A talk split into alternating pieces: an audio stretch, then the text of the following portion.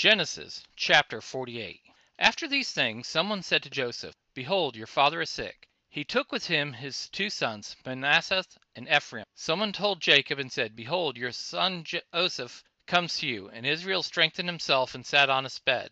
Jacob said to Joseph, God Almighty appeared to me at Luz in the land of Canaan, and blessed me, and said to me, Behold, I will make you fruitful and multiply you, and I will make of you a company of peoples, and will give this land to your offspring after you for an everlasting possession. Now your two sons, who were born to you in the land of Egypt before I came to you in Egypt, are mine, Ephraim and Manasseh, even as Reuben and Simeon will be mine. Your offspring, whom you become the father of after them, will be yours. They will be called after the name of their brother in their inheritance. As for me, when I came from Padan, Rachel died beside me in the land of Canaan on the way, where when there was still some distance to come to Ephrath, and I buried her there on the way to Ephrath, also called Bethlehem. Israel saw Joseph's sons and said, Who are these? Joseph said to his father, They are my sons whom God has given me. He said, Please bring them to me, and I will bless them. Now the eyes of Israel were dim for age, so that he couldn't see well. Joseph brought him near to him, and kissed him, and embraced him.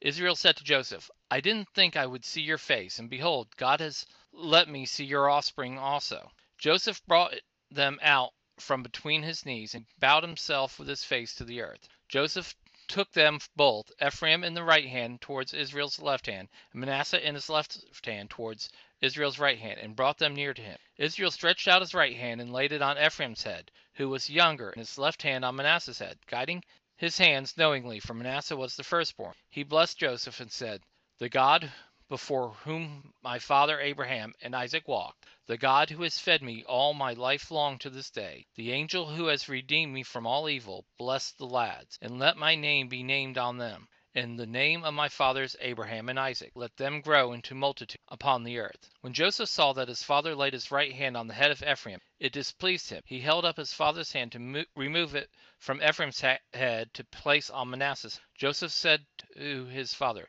Not so, my father, for this is the firstborn. Put your right hand on his. His father refused and said, No, my son, I know. He also will become a great become a people, and he also will be great. However, his younger brother will be greater than he, and his offspring will become a multitude of nations. His blessing to them that day, saying, Israel, Israel bless you. Israel will bless in you, saying, God make you as Ephraim and Manasseh. He set Ephraim before Manasseh. Israel said to Joseph, Behold, I am dying, but God will be with you, and bring you again to the land of your fathers. Moreover, I have given to you one portion above your brother, which I took out of the hands of the Amorites with my sword and with my bow.